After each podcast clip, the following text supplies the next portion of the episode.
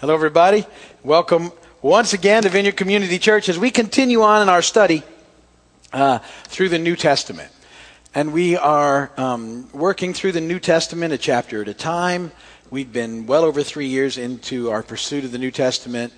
We have been, uh, we did the Gospels and then we did the book of Acts. And then out of there, um, because we talked about the missionary journeys, we started to do Paul's letters to the churches in the order that we believe he wrote them. Um, and so we've covered quite a bit of ground of the New Testament already because of that. We have, uh, we're going to finish Colossians today. Um, next week, we're going to do Philemon, which is one chapter, so that should just take us one meeting. And, uh, and then we have to do Ephesians and Philippians and 1st and 2nd Timothy and Titus, and then we've done all of Paul's stuff, I think. And then uh, we got to do a few other um, but so we're heading towards the, uh, we're coming to the end of the New Testament. Still, it's like a year, but I mean, we're, we've made great progress. All right? So we are in um, Colossians chapter 4 today. We're going to wind up. Uh, Colossians 4 really um, is sort of a, the whole chapter is kind of a big close uh, on, on the other three chapters that we just read. So there's not a whole lot of new material introduced. Um, if you remember what we've been talking about in Colossians, um, the, uh, a group of people called the Gnostics had um, stirred up some trouble in, um, in and among the church, uh, the, the Colossian church, and they were trying to introduce a, um, what they called sort of a more spiritual life than what the church knew in Christ. And um, basically what they say what they say is that instead of seeing Jesus as the focus of God's redemptive movement uh, towards us, that he was just one in sort of a series of intermediary, intermediaries. Isn't it funny how that's still going on today? People are always just trying to um, sort of limit who Jesus is, and he's just one, you know, amongst a whole bunch of, of folks, and uh, uh, that's been going on for a couple thousand years, and it's still not true. And, and uh, um, the idea is that, um, see, for us in Christ, Jesus is how we measure our lives. We, we measure everything we do by the model that Jesus uh, set for us. And, and if he is not that, then, then what happens is life kind of comes pretty empty. Uh, and we sort of end up on a big search for something um, that we can never find. And a lot of people are on that search for something, and that they need to find Jesus. Jesus is the truth, Jesus is the way, Jesus is the life. And until they get settled in who he is and what he is, they'll always be looking for something that they can't find. Um, but the, the problem is that because Jesus lived such a real life among us, um, some people want to say, well, that really wasn't enough. And that the model he gives of life, of compassion and kindness and humility and gentleness and patience that marked his life, were just far too ordinary for these super spiritual people. And, and they'd missed the idea of what holiness was altogether. Jesus demonstrated holy living.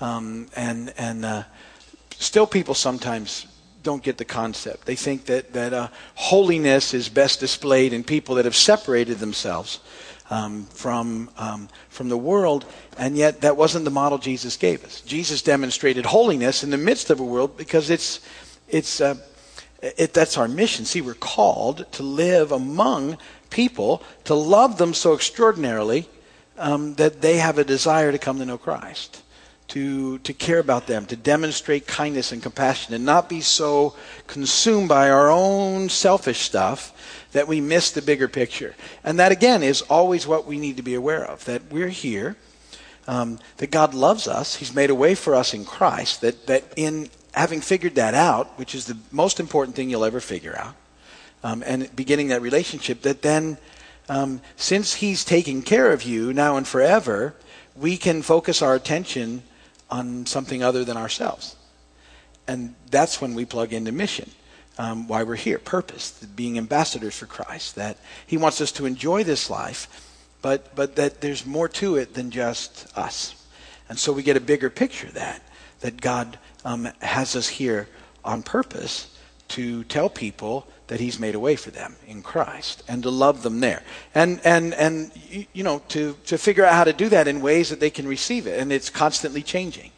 um, to to be aware that you know we have to adapt to the culture. We don't ever need to adapt our message, but we need to adapt the way that we share it. Jesus, the message hasn't changed. The good news is, is the good news and will always be the good news and has been the same good news for 2,000 years. Jesus came, lived a sinless life, went to the cross, defeated death, rose again, and now intercedes for us to Him the Father. And if, if, we, if we come to know Him, He forgives us our sins, and we can have life in Him forever. The, the, the good news doesn't change. But how we present it has to change because the culture keeps changing around us. And um, See, we have to even be aware of things like, um, you know, one of the where people often label us as contemporary, um, and yet, what does contemporary mean anymore? You know, is contemporary, you know, 70s, 80s, 90s? Blue jeans change, or is something different now? Because now it's, you know, it's 2000. And, is it 2013? Thank you. And uh, I was about to say 2012, and I'm like, no, that can't be right. So, so now things are different. But what does that look like? And and and how do we um, how do we move into that? Um, because the culture is different. Uh, it's all, it's evolving. It's changing all the time. The culture, and how do we stay um, culturally relevant uh, without compromising the message? And then we're always looking for ways to do that. And again, I think you know we're in a we're in a spot now in history where things are changing so radically with the culture so quickly around us, and, and ideals have changed and continue to change, and we're aware of that. Um, and, and, that as the church, um, we know the truth, and, and there's certainly a standard in the truth, but we have to figure out how to be like Jesus and how he loved people because the church lost that for a long time. They, they weren't very good models of the love of Jesus. Jesus was around broken people, and they were so attracted to him that they changed. And just decided they want to change. And, and you just never see him pointing the fingers and tell them how bad they are. Ever. The only people you ever see him even getting close to that behavior with is the religious people, not the other, not the broken people. And the church lost that at some point and got all up on a sort of pedestal and started pointing, and the, then the culture reacted by muting us, sticking us away on the weekends, and saying, okay, well, we don't want you in our society anymore. Basically, is what happened, and kicked us out of everything, every institution we got kicked out of, except for what we do kind of on the weekends. And so now, you know, it's up to us to. Um, our movement has to be that we love people so well that they want us, they invite us back. Um, that's that's what it's got to take. And so, you know, we figure we do that one person at a time. Um, that we introduce light back into the darkness one person at a time, and we just keep plugging away. And every every time we get one more, gets a little lighter. That's what that's what I think. Every time we get that's that's what matters. That's one of my favorite things about candlelight services, um, is watching it go from dark to light, lighting a candle at a time, and how fascinating that is to me. And that's that's the picture of what we're trying to do with our mission. So, um, Jesus needs to be the center of our lives. Your life, my life. Um, he and He alone is the hope of the glorious things that, that come in this life as well as in eternity. And it's, it's Jesus that calls us to live life like He did. He was our model for life, and we need to look at that and, and live lives of holiness that are expressed in uh, the ordinary events of each day. And that's what we talk about, doing the next right thing. That's what it looks like. Living here, trying to bless people, and, and uh, hoping that they'll come to know Jesus. So let's uh, dig into Colossians 4 1 through 18. We'll talk about it for a few minutes at the end. Masters, provide your slaves with what's right and fair, because you know that you also have a master in heaven. Verse 2 Devote yourselves to prayer, being watchful and thankful. And pray for us too, that God may open a door for our message so that we may proclaim the mystery of Christ for which I am in chains. Pray that I, may, uh, pray that I may proclaim it clearly as I should. Be wise in the way you act toward outsiders. Make the most of every opportunity. Let your conversation be always full of grace, seasoned with salt, so that you may know how to answer everyone. Wow, that just sounded like my introduction, didn't it?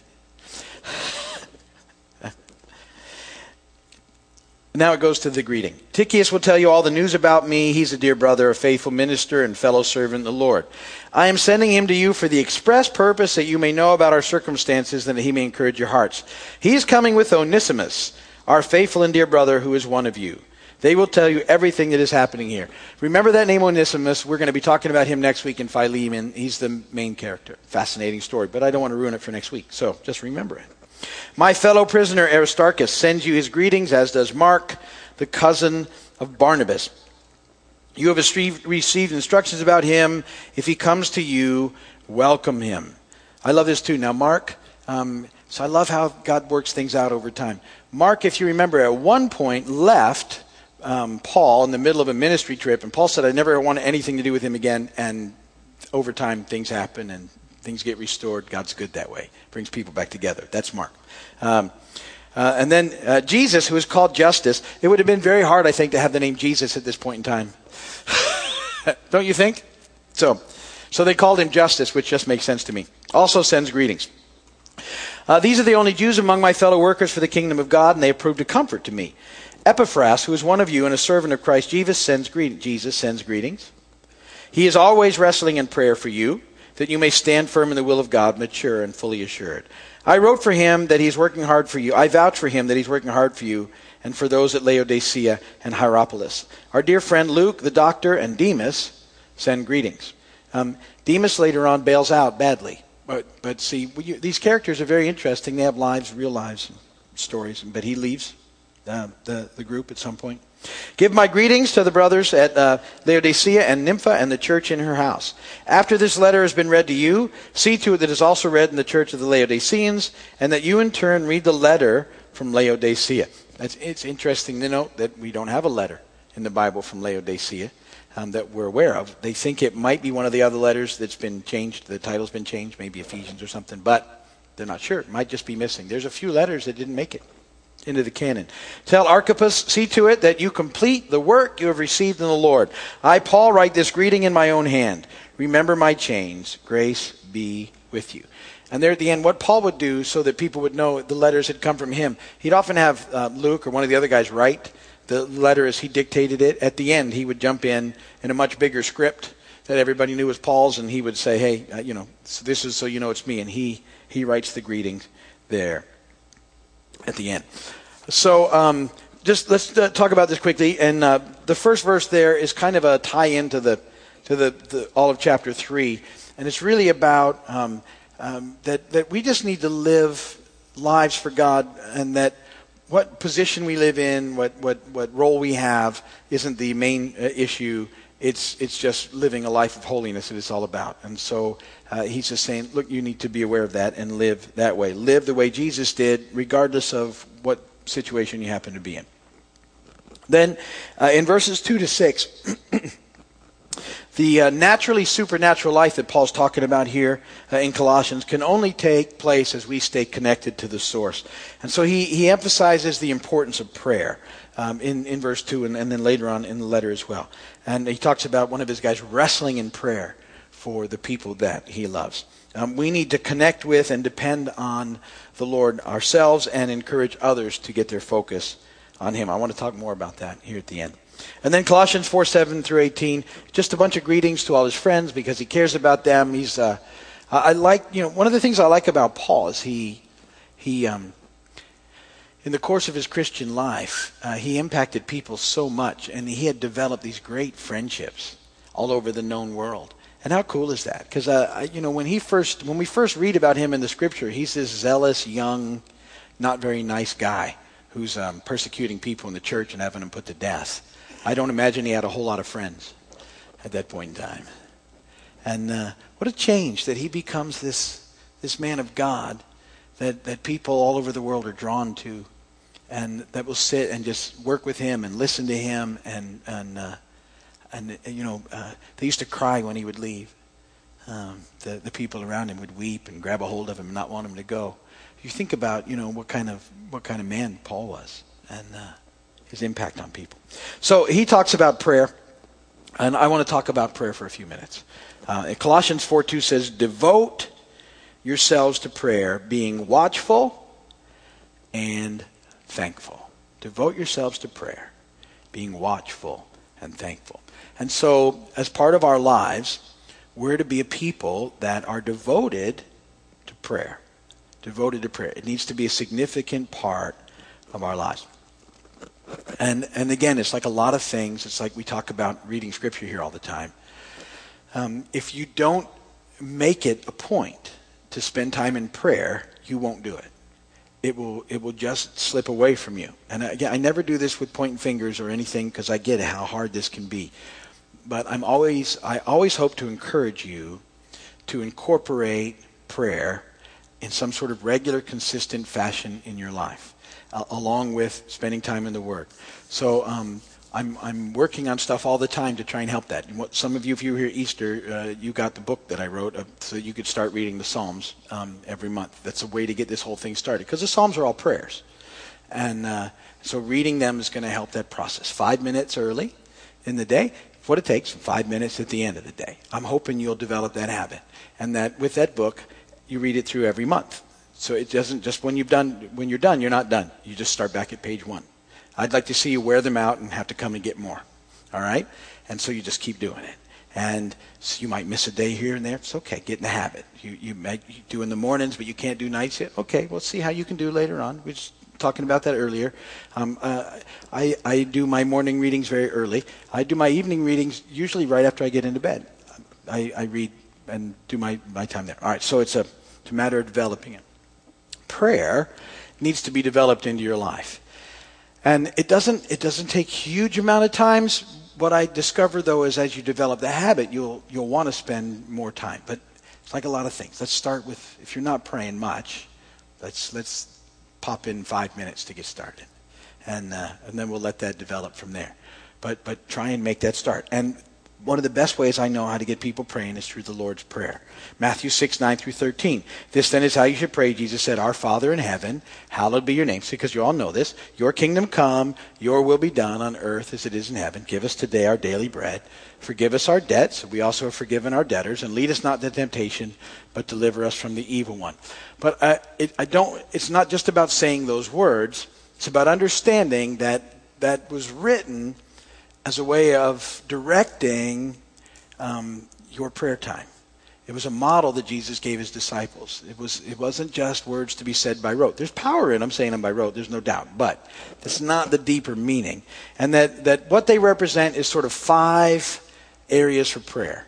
And, and even if you start and give each area a minute, we're doing better than if you're not doing anything, all right? And, and so there's five petitions. Two of them have um, very sort of cosmic uh, kingdom orientations um, in the process because we are engaged in a, you know, in a battle.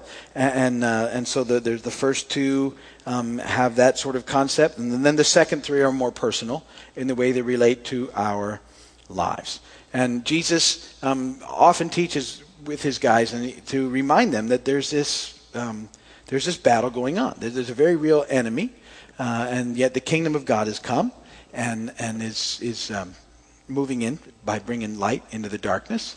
And the enemy fights back against it, trying to keep people in the darkness, trying to keep them distracted, confused, trying to keep believers from doing what we're supposed to do by getting us off track. That's what he's up to. Prayer is very important in order to keep us moving in the right direction. And so, um, these five petitions. The first one is about hallowing God's name, which means uh, uh, uh, reverencing God and honor given to God.